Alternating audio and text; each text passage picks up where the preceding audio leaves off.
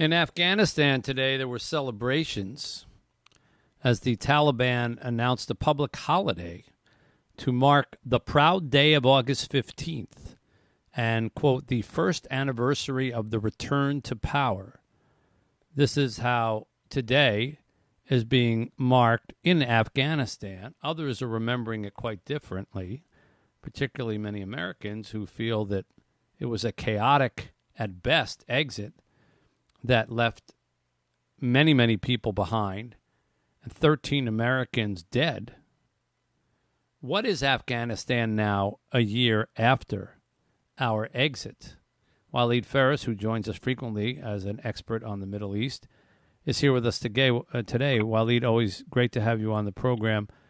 If if someone had been to Afghanistan a year and three weeks ago, and then went there today, what would they notice different? They would notice that now, unlike last year, where we saw Taliban militias taking over cities and government and uh, going, of course, after uh, many of the opposition. Today, they have a regime, a full fledged jihadi regime, way more powerful than what they had in 2001 when we moved in first. As powerful as when Iran revolution had started in 1979, 80. Uh, they have the equipment that no militia, no jihadi militia can dream of. $84 billion worth of American, not Russian, not Chinese, American equipment. Uh, they have been able also, I'll give you the whole list, to bring in organizations that they committed they would never bring in, including ISIS and guess who? Al Qaeda. How did we know? We just targeted the commander of Al Qaeda uh, two weeks ago. So this is the reality of Afghanistan today. There is an Islamic Emirate with weapons, with large numbers of militiamen, and with international jihadi organizations. That's what we have.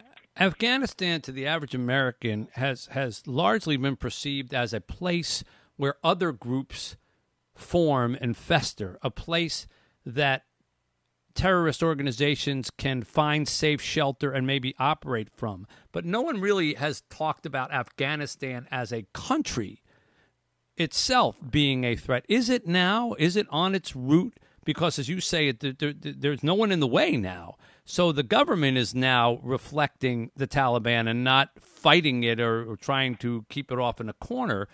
What has has Afghanistan, the country, become or starting to become a threat in and of itself?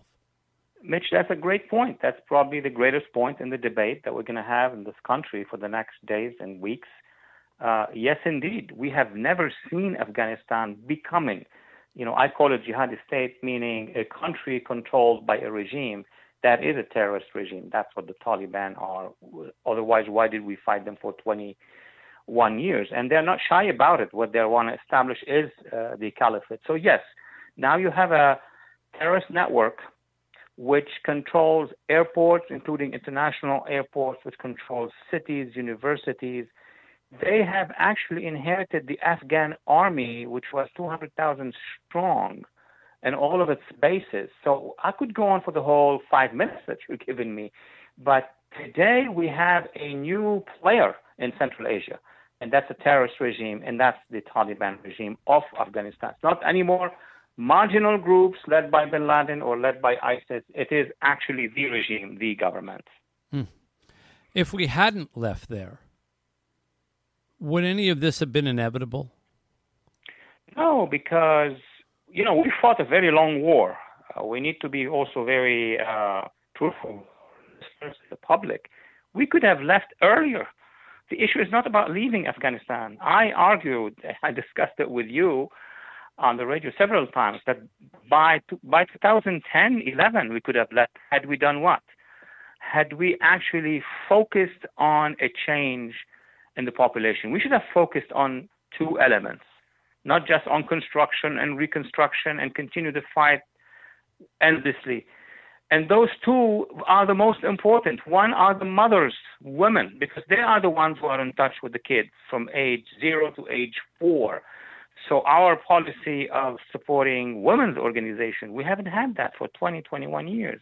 So we lost many generations. We offered them to, or partially to the Taliban. Second, the second most important element are the teachers. teachers, uh, 20,000 teachers, they speak with those young minds from 9 a.m. to 4 p.m. And they are the ones who actually did the change in Nazi Germany and in, and in Japan. How did we do the change? We actually reformed the schools. So, two things that we have missed, and there were strong lobbies against us doing this matter. And of course, uh, taking space after space in Afghanistan, get rid of the Taliban, get the Afghan army in. I mean, the military expert will tell you what is it that we could have done.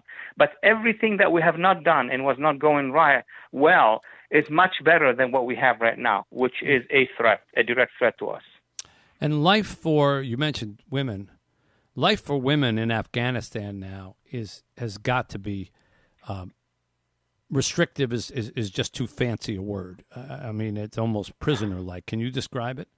Yes, Mitch, they are describing it. In the past, when we tried to learn more about the fate of women under the Taliban before we liberated the country, it was difficult. There was no language, there was no internet, little internet. Now, those Afghan women, many of whom, the younger ones, were born after we actually liberated Afghanistan. They know English.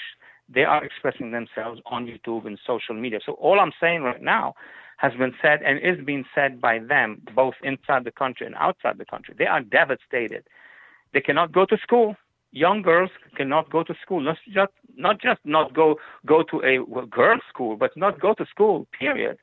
Uh, their rights have been stripped completely. From time to time, they try to organize demonstrations. They're brutally uh, repressed. I mean, the the uh, the psychological feeling of women who got somewhere, who were at the edge of becoming respected and recognized, as in let's say Mediterranean societies, well now are back in the dark ages and that's even worse than hmm. having not uh, known freedom before. Was there a point, Dr. Phares, where the army or the, the the, the local guys could have maintained that army and been able to defend themselves? And now, do you think those that group of people is regretting the decisions for you know not really fighting for that country? I think the fight would have gone on for for a while, but the Afghan army was well equipped. Actually, all administrations, I'm saying every administration, such as George Bush and Obama and uh, Trump, of course, and now even Biden before the transfer of power said, we have a strong army. They need to do more operations against the, the Taliban. There'll always be terrorism. We have terrorism here. We have a guy who, you know, was, was, was influenced by Iran to, to, to kill an author in New York. I mean, that's here and in New York. So terrorism will continue to be, but to transfer an entire country that we have worked so much on and with, like this to the Taliban, and they have not even responded to any of the conditions they committed to. They said there will be no Al Qaeda, there will be no ISIS, people will have freedom. None of that list was achieved. Who are we kidding here? Yeah. Well, Biden thought, you know, we can work with them. Yeah, that's how well we work with them. I'd be remiss if I did not ask you before we let you go mm-hmm. your your uh, thought on on what did happen in Chautauqua, New York, and on Friday, where uh, Hadi Matar, who was a 24 year old um, from Fairview, New Jersey, but apparently when he was uh, about 20 years old, was sent to go visit his father, who had divorced his mother many years earlier, who was now living somewhere in the Middle East. And according to his mother, he was a normal kind of American kid when he left. And a month later, when he came back, he was radicalized and he was screaming at her, Why didn't you raise me with my Islamic faith? And you did me a disservice mm-hmm. and I should have been this and that.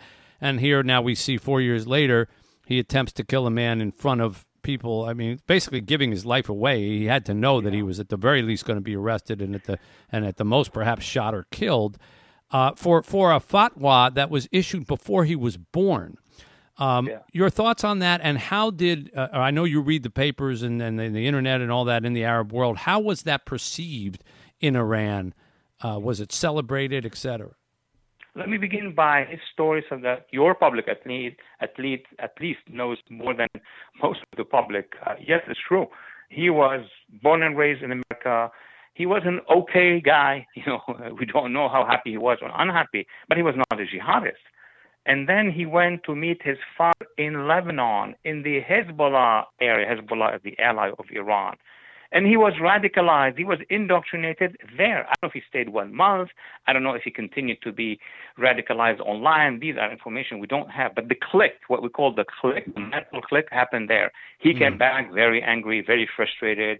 You know, you should have told me more about religion. It's not about Islam as a religion. It's about the jihadi ideology that Hezbollah and the jihadists are embedding in the mind of these people. So that's it. He became a robot. From that point on, there is nothing to discuss with him because he subscribed completely to this ideology.